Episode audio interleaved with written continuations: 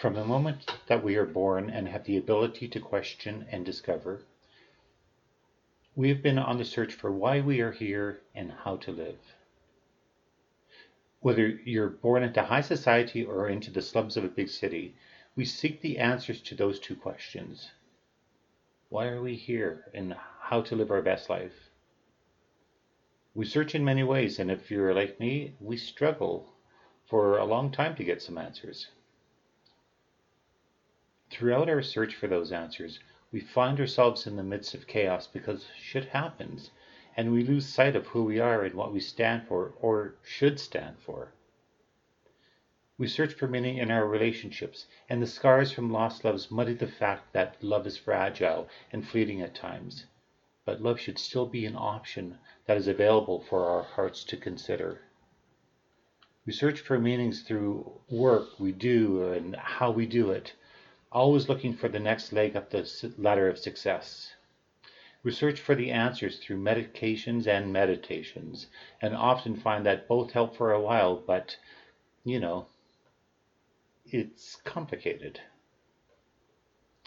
I've found throughout, that throughout my life, I've seen many people get themselves so tangled up in life that they lose themselves to the point that they are a ball of anxiety, stress, depression, ill with high blood pressure, obesity, diabetes, and many other diseases as a result of lifestyle choices in our search for why and how. I'm one of them, so I speak from personal experience. For myself, it knocked me down a lot, and I eventually found myself at the point I couldn't work, and I was really physically, emotionally, and spiritually ill. So for the past 16 months, I've been doing a lot of work to answer those questions and find myself again. And it appears that I have, through lots of therapy and hard work. When I was contemplating what I had learned about myself, the thought of the famous poem by Max Ehrmann came to my mind, and when I read it again for the first time in a very long time, I realized that what the poem was describing was what I had been in search of and wanting for myself. I suppose it should come as no surprise then that the title Des- Desiderata means something that is needed or wanted. I wanted and needed to remind myself of or find some of the things that it describes so perfectly. And when I read the poem and put it into context of my self learning over the past 16 months, here is what it is saying to me and what I've learned of myself. I deserve to be here, but I have things I need to do for myself and for others if I'm going to be truly happy. I have to treat others with kindness and respect. I need to be mindful that I can continue to learn from anyone who is telling me their true story as long as I am quiet and listen to what they are saying. This is especially true when it comes to someone who might not have had the, the same opportunities in life as I have had. They have lessons to teach me that I can that can save me a lot of grief if I heed them. Don't be afraid to enjoy the fruits of my accomplishments. I've worked hard for them, and they should be celebrated.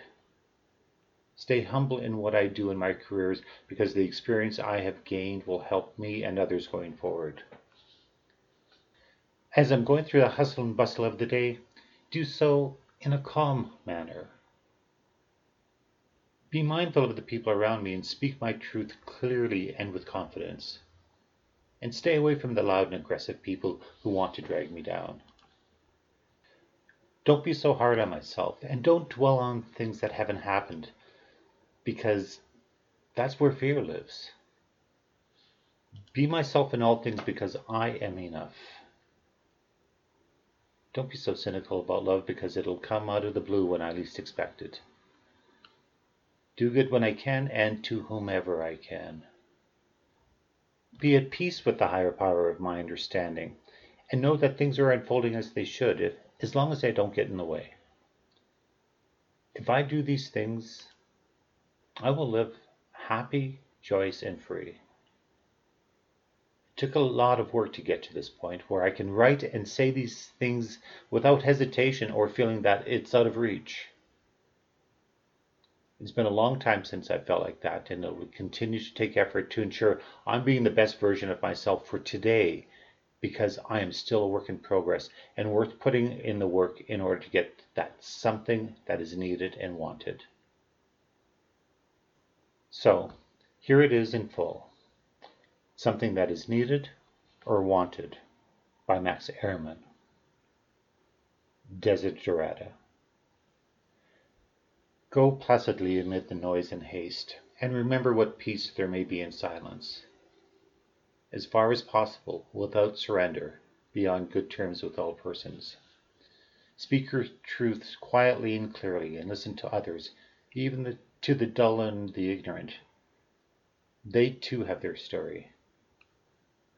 Avoid loud and aggressive persons. They are vexations to the spirit. If you compare yourself with others, you may become vain or bitter, for always there will be greater and lesser persons than yourself. Enjoy your achievements as well as your plans. Keep interested in your own career, however humble. It is a real possession in the changing fortunes of time. Exercise caution in all your business affairs, for the world is full of trickery. But let this not blind you to what virtue there is. Many persons strive for high ideals, and everywhere life is full of heroism. Be yourself. Especially do not feign affection.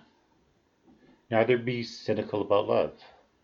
For in the face of all aridity and disenchantment, it is as perennial as the grass. Take kindly the counsel of the years, gracefully surrendering the things of youth. Nurture strength of spirit to shield you in sudden misfortune. But do not distress yourself with dark imaginings. Many fears are born of fatigue and loneliness beyond a wholesome discipline. Be gentle with yourself. You are a child of the universe, no less than the trees and the stars. You have a right to be here. And whether or not it is clear to you, no doubt the universe is unfolding as it should. Therefore, be at peace with God, whatever you conceive Him to be.